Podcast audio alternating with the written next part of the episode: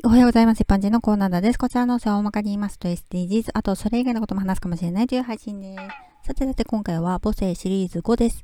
こちらの配信内容は続きものになっております。今回も前回配信の続きです。最初から聞く方はナンバーろくよんよんシリーズいちからどうぞ。強度行動障害の男性と女性職員ふたりの間で行われる独特なスキンシップを一旦中止することになりました。まあそれはそうですよね。今まで男性職員たちの考えとしては、障害者の男性が彼女にこだわる理由っていうのが母性を求めているからだと思っていたそうです。でも性の対象として見ていたんだねということが分かったということなんですが、遅って思います。これからはふたりの接点をなくして距離を置く、話すことになりました。勃起していると分かった時点でふたりを話していればこんなことにならなかったと思うんですけどね。ふたりのやりとりを至近距離で笑いながら見ていて続けさせたのは職場ですよ。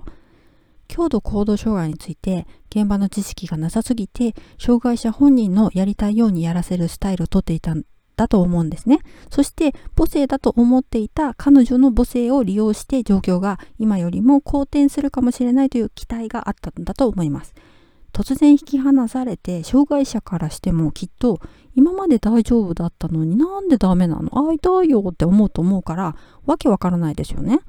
私は自分のことではないけれど彼女の服が破られそうになる光景が私にとっては衝撃的でショックを受けました。